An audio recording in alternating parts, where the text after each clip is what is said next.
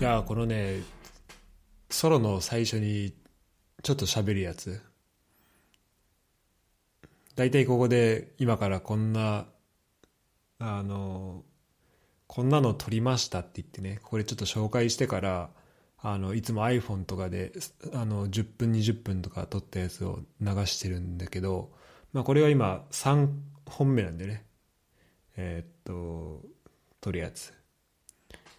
これねだんだん楽しくなってきましたね。なんか今やってることとしてはあの収録したものが、まあ、1ヶ月ぐらい1ヶ月以上前のやつから、まあ、最近撮ったやつまでいろいろあるんだけどそれまざっと聞いてあこんなこと話したなと思ってじゃあこんな紹介をしてみようみたいな。でこんな入りではあの話してみようみたいな考えてんだけど、うん、結構ね楽しいですねこれ。うん。でこれなんかねうまいことここのイントロとかあとこのまあじゃあ複数の何個かのこう 20, 2分ぐらいのやつを複数とかやる場合とかでもあとまあポッドキャストの2時間ぐらい収録してあるやつからまあ切り抜いてもいいんだけど、うん、これねうまいことあのいろんな素材を組み合わせる組み合わせてでこのイントロとかあのエンディングとかでこれがちょっと喋れば結構あの今まで撮ったやつだけで何エピソードか作れるなっていうのは思ったね。だからちょっとこのやり方をしばらくやっていこうかなと思うんですけど、え今日の話したものはえっ、と月曜日だからいつだ？7月のあじゃあ8月の16日かな？に撮ったものでえー、これ多分ねえー、っとね野宿をしながら撮っているか野宿が終わった次の日とか、まあ、結構疲れた状態で撮ってるんでこれまたね頭がすごい働かなくて、えー、多分10分ぐらいで終わらそうと思ったら最終的に30分ぐらい喋っちゃった話なんだけど結構ねポッドキャストに対するなんか自分の姿勢みたいなのを、うん、話している気がします。ちょっと30分長くてあの自分だと全部聞き直してないんだけど結構ねこのポッドキャストの付き合い方に関してはいろいろ思うところがあってで最初のねこうあの最初のね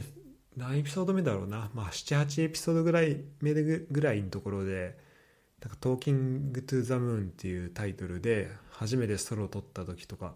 覚えてるけどなんか今はね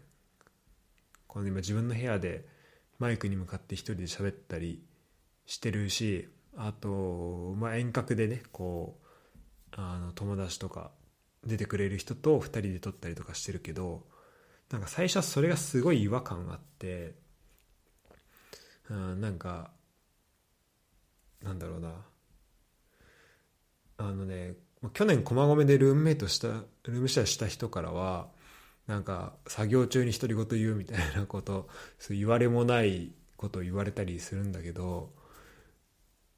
なんかねこう一人で何かを喋るっていうこととかあと、まあ、リモートで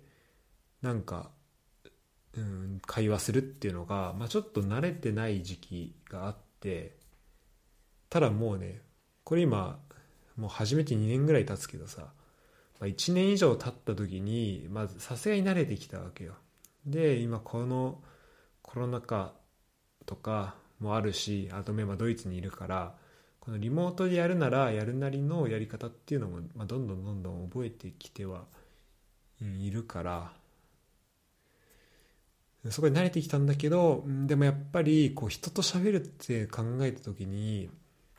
まあ、ポッドキャストのね本質が特に僕のポッドキャストのなんかやりたいこととして人と喋るってなった時にこのオンラインでやってるのってどうなんオンラインの収録って本当に自分のやりたいこととか自分の表現したいことを100%できるのかなっていうのをちょっと思ったので、えー、今回はねここであの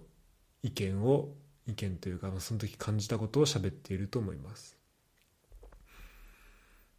うん。まあ今ここでもねちょっとそれに関してこう喋りたいこといろいろ出てくるんだけど、まあ、かなり内容かぶると思うしあとこれだけでまた30分ぐらいエピソードいきそうなので、えー、今回はもうこのまま、えー、聞いてもらえればなと思います。それではどうぞ。えー、どうもこんばんは。コンキャストの豪太です。えー、っとね今日はね本当ワンテーマだけ持ってきてちょっと話そうかなと思ったんだけどこれを撮るの結構久々な気がすると思ったけどまあ2週間ぶりぐらい。ただこれ聞いてる時はあのね溜まってるエピソードがねもう10個ぐらいなんだよねこのポッドキャスト。だからそこを全部出す頃には皆さんが聞くのがいつかなっていう感じなんだけど、えー、本日は8月16日の、えー、夜10時です。ちょっとなんかあのー、まあ朝からいろいろあってちょっと疲れ気味ではあるんだけど、まあ、今日はね本当ワンテーマで、えー、話したいことがあってで大体そういう感じで撮り始めてまあ3分ぐらいで終わらしたいなと思ってったらなんか大体ねそこにあの余計なことを付け加えてあこれもこれ話しとこっかなみたいな。で気づいたら30分ぐらい撮ってるっていうのが結構定番なんですけど。これ実際ねどれぐらい話してるかっていうのはこの公開された音声の時間数を見て皆さんがねまた脱線してんのかなみたいなちょっと思いながら聞いてもらえればなと、え思うんですけど。そう。であのまあ、そこ入る前にっていう話をするとまたねどんどんあの脱線していって長くなるんだけどあの昨日僕の友人があの日本の日本人のね人が、えーまあ、ベルリンに、えー、引っ越しが決まりましてでなんかお別れ会みたいなのをやってたんでね。俺その人と初めて会ったのが今年の2月あのあれなんだっけ？クラブハウスで、えー、出会ってっていう感じだったのでもうなんか本当最近会って半年しか会ってないし、多分トータルで顔合わせて会ったのは俺は多分まあ56回とかそれぐらいだと思うんだけど。うんでもなんかね結構会うたびたくさん話したしすごいあのいい人で、えー、すごいなんだろう。まあいい会だったんだけど。でも最後っていうのもあってもう夜遅くまでいてであのでみんな、まあ、終電というか一人終電がある子がいたから、まあ、その人に合わせてもみんな帰るみたいな感じだったんだけどあの俺はねそのその人が引っ越すからかダンベルとかあとギターとかをもうあの引っ越す時邪魔だからあのあげるよとかちょっとお金払ってあのくれたら譲るよみたいな感じで、まあ、譲ってもらったんだよね。で俺ダンベル1 0キロとあとなんか何ティーポットとかあとそこにギターとか持ってたからそっから帰るの結構辛いなと思ってでタクシー呼んで帰ることにしたんでね。で、タクシー乗ってで大体そのあの、まあ、こっちのタクシーのうんちゃんって、まあ、英語も喋るけど結構基本的にドイツ語で最初喋ってくる人が多くて。でこのコロナ禍においてはもうもはや喋ってくる人もほぼいないんだけどだから大体もう入ったらもう、まあ、ずっと俺はなんかスマホでなんか見たりとか音楽聴いたりとかしててうんちゃんは黙々とねあの運転して家にかあの連れてってくれるみたいな感じだったんだけどだから昨日のうんちゃんは珍しく話しかけてきて、まあ、これもちょっとコロナが規制がちょっと、ね、緩和されてきたとかそういう影響もあるのかもしんないけど、うん。あまあ最近ねまたちょっと厳しくなってますけど。でなんか話しかけてきてあのー、なんか中国人みたいなね、まあ、いつもの始まって「いや違うよ」みたいなで「どこだと思う?」ってその英語で言ったんだけどそのなんかその俺が言った英語はいつまでたっても伝わんないからなんか2人ともあもういいやみたいな 感じになってたんだけどあのまあちょっとせっかく話しかけてくれたしちょっと、まあ、もうちょい膨らまそうと思って「あ日本から来たんだよね」みたいな言ったら「あそうなんだ」みたいな「そのなんか持ってきたギターいいじゃん」みたいな「音楽やってんの?」って聞かれてでその俺さっきのその、えっと、日本から来たんだよねっていうの以外はもうずっとなんか頑張ってドイツ語で喋ろうと思っててでこのギターさっきあの今今はギターやってないけどその友達にもらってみたいな。そういう話をねそのドイツ語でするのめんどくさいからあのもうえなんか音楽やってんのって言った時に「あもうやってるよ」みたいな。もう結構バリバリやってるよみたいな感じであの話してたんでね。そしたら「あそうなんだ。めちゃめちゃいいじゃん」みたいなこと言われてで「あなんか俺も音楽好きなんだよね」みたいな感じのことを言ってて。でなんかスマホをね差し出されてほらここにそのなんかジャパニーズミュージックみたいなことをあの言ってきたのでそういうなんかあのタイトル入れてよみたいなこと言われて俺はなんかじゃこのこの人にその、まあ、俺も音楽好きっていうことになってるから音楽好きだし音楽やってるってことになってるからなんかおすすめの音楽とか教えた方がいいのかなと思ってあのキングヌーの白日っていうね白日っていうねじゃなくても白日をねあのこう入力してで YouTube で流してもらったんだよねそしたらなんかこうやってバーあの、まあ、タクシーにそれ流れてで2人で聞いてたんだけど「あえこれおこれ何お前がやってんの?」みたいな「えこれお前?」みたいな感じになってでなんか「えどういうこと?」みたいな感じになったんだけどよよくよく聞いてたらそのタクシーのうんちゃんはなんか俺がそこにあの俺のやってる音楽のそのバンドのなんか YouTube チャンネルかなんかを入れろって言いたかったらしくてで俺がそこにそのキングヌーのしかもなんかあのドイツ語の歌詞とかないから、まあ、せめて英語訳のやつがねあのなんか YouTube にあってでそっちの方がオフィシャルの方よりいいかなと思ってそっちにしたんだけどそっちはオフィシャルと比べると再生数が全然なかったからなんかその辺にいる何日本人のなんか若者がその個人でやってる YouTube チャンネルの再生数としてはもうちょうどいいぐらいの感じの再生数だったんででそれを見て「あ何お前何こんな音楽やってんのか」みたいな。でこのなんかちょっと髪ちょっと多いやつこれお前かみたいな感じになって。でいやこれあそっかそのさっきのねでそこで気づいていやさっきの質問ちょっと聞き間違えたなと思ってたんだけどちょっともうそこで訂正するのめんどくさかったから「あもうそれ俺だよ」って言ってで「おお」みたいな感じでもうなんか終わったんだよね。で相手は別にその俺が嘘言ってることも知らないしあとなんか結局流したはいいもののなんかそんなにキングヌーのねこうなんだろう音楽の良さみたいなのがまあねそんな海外のやつ急に聞いてもまあ分かんないと思うから。うん。ただすごい優しくてあじゃあこれあのダウンロードしておくわって言ってなんかダウンロードしてあの後でねその分かんないけど聞き直してくれたのかな。まあなんか優しさなのかもしんないけど、うん、なんかそういうねお兄さんとお兄さんにタクシーを乗せてもらって、うん、だからここでちょっとあの学びを得たのはやっぱねこのね分かったふ、まあ、今回分かったふりじゃなくてあの結構頑張って答えたら普通に 間違えてたんだけど、うん、あのまあ必死にやるとねあのなんか思わぬところに行き着くよっていうことなんだよね。俺はこれ逆にキングヌーを俺キングヌーなんだよねって嘘つきついてタクシーに乗ってたら多分その運転手を本当に俺がねそのキングヌーの歌手だっていうことをあのその思わせることはできなかっただろうし、うん、だからねこのまあ、俺は本当そのドイツ語でコミュニケーション取るのが結構必死にやってたわけだけどまあそれは大事だなっていうふうに、え、思いました。というすごい雑な、えー、まとめなんだけど。でそんなのもあって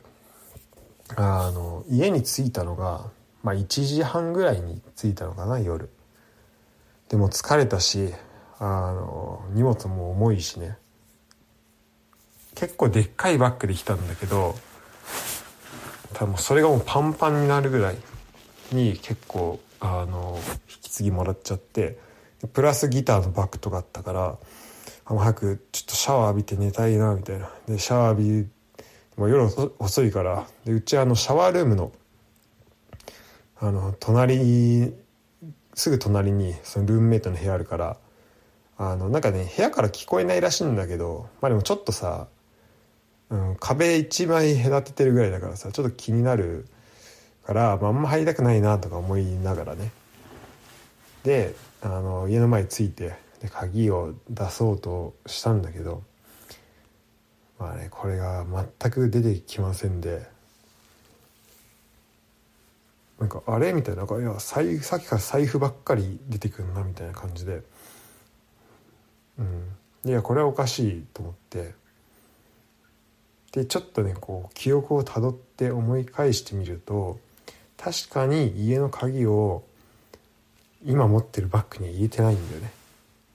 入れてなくてもともとそのでっかいバッグじゃなくてなんか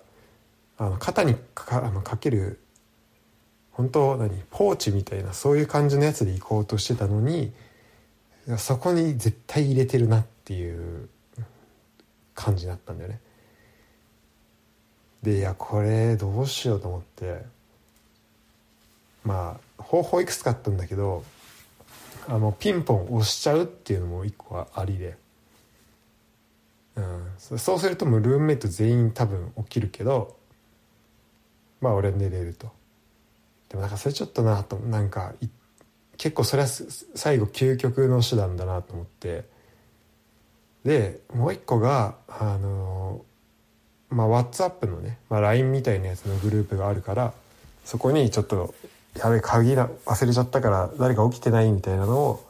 投稿する。でそれに実際グループに投稿したんだよね。でそれでまあちょっと返信来るかなと思いながらでもちょっとまあこれいやまあ最悪そんなに寒くなかったからまあ外で寝てもありかなっていうのを思ったんでね。で家もその庭までそのフェンスみたいのを越えればあの入れたしで庭まで行っちゃえばもうあの何車庫まで入ることができてで車庫入れちゃえばあのそこになんかハンモックとかのその布があるからそのハンモックを木に外にある木にかけてその外でねあ寝ればいいじゃんと思ってでハンモックかけてで何？もう寝る準備万端で。でもう一応もうそれでっかいバッグとかあとギターケースとか。それはその庭のねちょっと端っこに置いといて。でこう俺が眠くなるのが先かルームメイトが返信来るの先かみたいな感じで、まあ、ずっと待ってたわけなんでね。でそしたらあのそこで気づいたんだけど俺。あのアロハシャツ短パンだったんだよね。それでハンモックで夜風にずっと当たってたからもうめちゃめちゃ寒くなってきて。でいやこれ無理だなと思って。でその車庫にねそのハンモックが2つあるんだよねその布が。だから一応それを持ってきて2枚目持ってきてハンモックに揺られながらもう1枚のハンモックを掛け布団にして。あの寒さしのいしのごうとしたんだけどまあ全然貫通してきてこっちも夜15度とか16度ぐらいになるからそんな顔で半袖短パンであの結構風も強い中まあいるっていうのはこれちょっともう限界あるなと思ってでいやそれさっきその車庫にハンモック取り行った時結構あったかかったなと思ってでハンモックをもう戻し戻すついでに車庫で寝ることにしたんだよね。そしたらまあ結構もう風もないしあのすごい快適でしかもうちそのベンチが外にベンチあるんだけどそのベンチに置く用のあ、ちょっと長めのねクッションみたいのがあってでなんかそれがをちょうどねその床に敷いてでその上に寝るみたいな。あもうこれも完璧だなと思って、まあ、寝たわけよ。でも翌日朝6時ぐらいになんかあのもうその家の人が車乗って出てく音が聞こえてあそれでまあ3時間ぐらいしか寝れなかったんだけどまあでもあで LINE 見たらあのもうあそのドアね開けといてよみたいなことを書いてあっていやマジありがたいなと思いながらこう家に帰家に戻ってでルームメイトからはもういやその電話してくれればよかったのにとかあとチャイム鳴らしてもよかったのにとかあと一人ねそのお医者さんがいるからもう今度からはあの私はその仕事で夜中起こされるのに慣れてるし慣れてるからもうあの部屋のねその扉ノックしてくれてもいいし扉っていうか窓とかとノックしてくれてもいいしチャイム鳴らしてもいいからいいよみたいなこと言ってくれてありがとうねみたいな。あの今回はまあそれも考えたけどちょっとまあねあの外で寝てみたいっていうのもあってあのそっちにしたんだけどあなんかみんなすごい優しいなっていうのをね感じたんでね。でもそうお医者さん言うにはなんかすごいねやっぱこのこういうお仕事してる人はマジトレーニングでなんかいつ何時でも寝るしいつでもパッと起きれる訓練をしてるもうなんかされてるらしくてだからその人はそれができるって言っててうんいやめちゃめちゃ頼りになるなと思ったんだよね、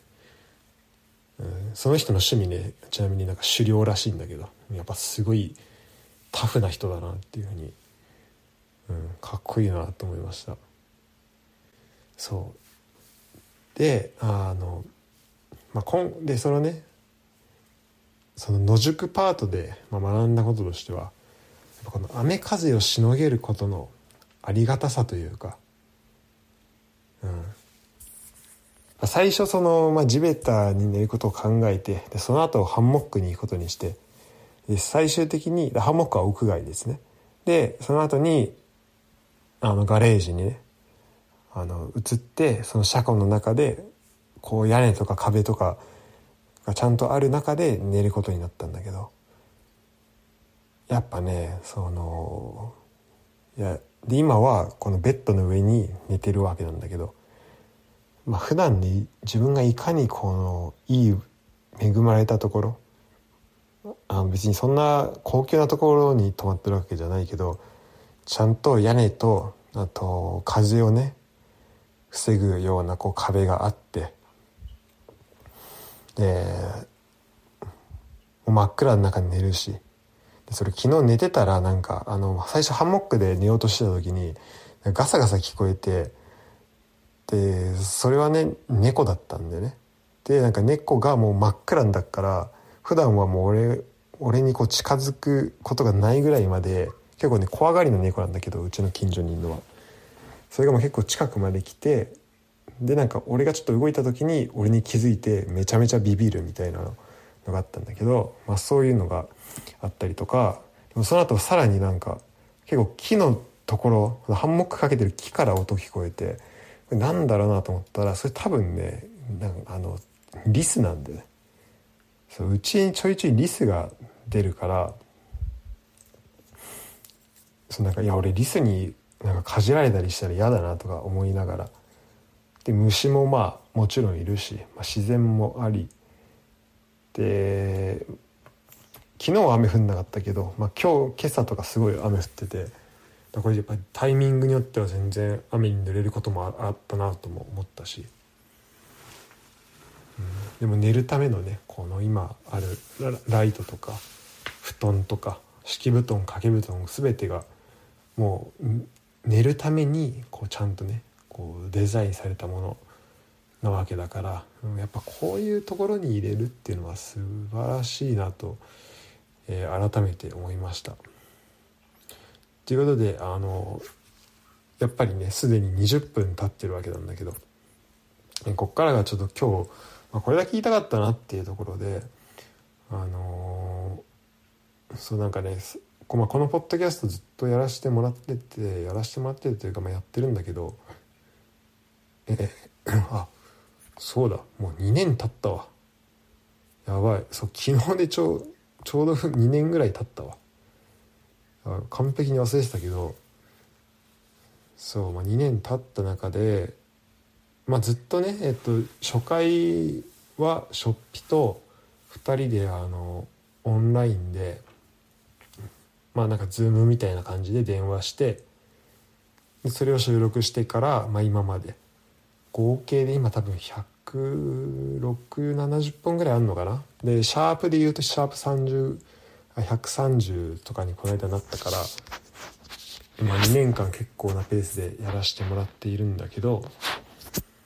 やっぱね、まあ、これ今これ言ったからどうっていう話じゃないんだけどなんか改めてなんだろうやっぱオフラインで話したいなっていうのはすごい思ったね。っていうのもなんか最近結構あの人とね日本人とかドイツ人に関わらず、まあ、いろんな人と対面で喋ること機会が増えてきてやっぱいくら便利になったとはいえこう場所隔てている中で話すっていうのは、うん、やっぱりねあのなんか100%で100%をこうお互いが気持ちいい状態で話せないなっていうのはちょっと思ったんだよね。まあ相手がどう思ってるか分かんないけど少なくとも俺がなんかうんまあポッドキャストとしてはもしかしたらいいことなのかもしれないんだけどなんかこう衝突をねこう会話の衝突というかあのお互いが喋るタイミングのこのズレとかをあのそこをねちゃんと見れなくなんそこがちょっと重なり合ってなんか同じタイミングで話しちゃうとかまああると思うんだけどなんかそういうことが結構起きるしそれが起きるっていうことを知っているからそのためにちょっと会話のテンポがずれるみたいなのがやっぱりあるなっていうのをやっぱポッドキャストとこの直接話すの両方やってもうなんかずっとそこを往復し続けてやっぱりそこは解消できないなっていうのを思って。でまあラグね。その実際こっちが喋ってから向こうに届くまでのその時間のズレみたいなのもやっぱまあ12秒であってもあるとやっぱ気になる。しうんなんかこれってこう、まあ、話してる人との関まあだからポッドキャスト用の喋り方にどんどんアジャストしていってはいるから、まあ、そポッドキャストの中ではどんどんどんどん良くなっているのかなとは思うんだよね。最近ちょっとね自分の喋ってるものを聞き直してないからちょっと最近で言うとあまりなんか横ばいかもしれないんだけど、うん、なんかポッドキャストの中では本当自分がねこうずっとあなんか喋る人がちゃんと特定さされるような喋り方がいいのかなと思ってて、まあ、これラジオとかでもそうなのかもしれないけど、うん、でも特にその収録のところで収録してる側が混乱しないっていうのがやっぱ大事かなと思うからこっちが喋る時は喋るし話す人をちゃんと特定して喋るっていうのが大事かなと思うんでね。だやっぱ一番よくあるのが同時に喋るとして「あ先いいよ」みたいな。でこうお互いに譲り合うみたいなのがあってうん。うんだからまあねそれはまあ現実でも普通にオフラインで喋ってても起きうるけど、まあ、そこはちょっと考えるところで、うん、だからおこれがやっぱオフラインになってくると、うんまあ、その辺がねあの、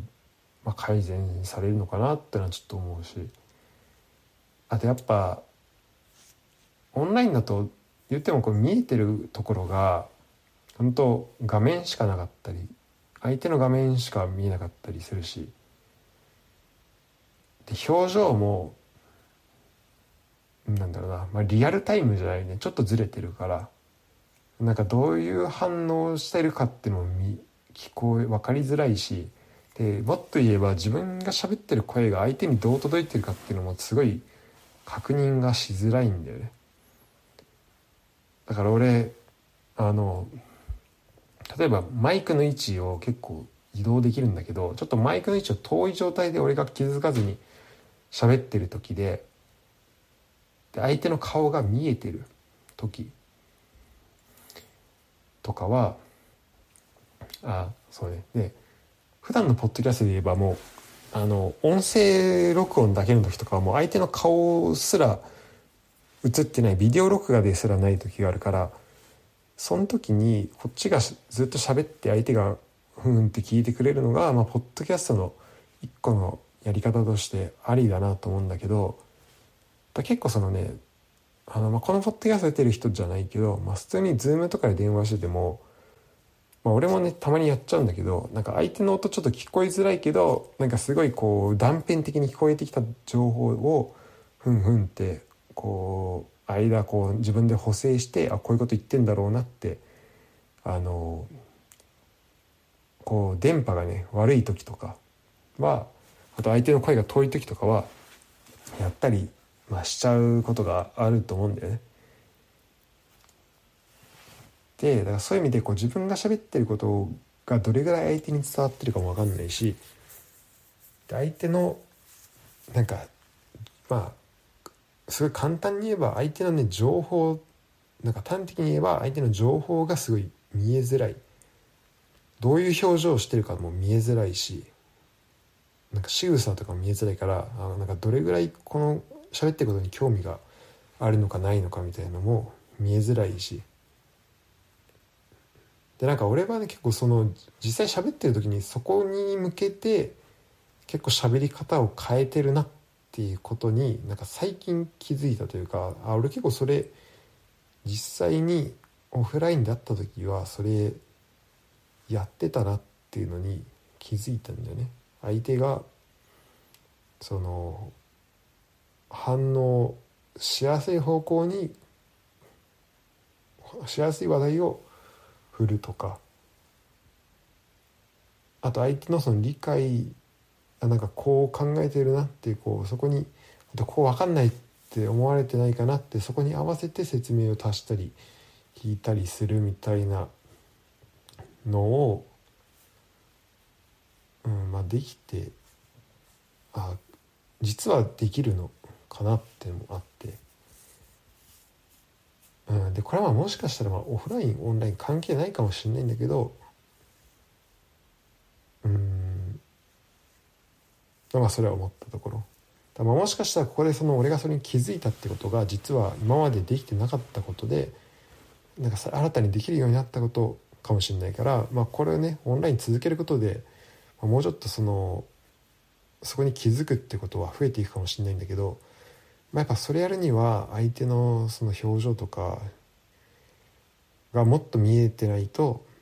やっぱりあとさその時間も時間のズレがないっていうのはやっぱり大事かなと思うしうんなんかまあそれがねこう今のこの世の中のこのデジタルのまあ限界というかあのかなとは思いますね。うん。まあ、デジタルの限界っていうとねちょっと否定的に聞こえるかもしれないけどまああの俺がやってることはその何かの効率化とかじゃなくて何かを作るっていうところに関するあのまあい,、まあ、いわばそのちょっとなんだろうアーティスティックな部分というか、まあ、こだわればこだわるほどこだわるところはあるし、まあ、正解もないっていうところなんで、まあ、すごい俺の主観は入ってはいるんだけど、まあ、そんなことを思いました。そこにね派生してっていうところで言うとなんかこのポッドキャストに対する考え方みたいなのもこの2年間ですごい変わってきてっ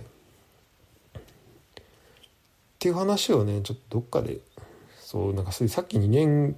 ちょうど2年ってことに気づいたから、うん、ちょっとどっかでできればなとは思ってます。最近ちょっとねあの更新をサボってたらなんか再生数があまりこう増えていないんだけど、まあ、これはこれでねこれでもまだ聞いてくれる人がいるっていうことをまあすごいありがたいなとも思いますしあのなんだろう、まあ、もっとねこのニッチであの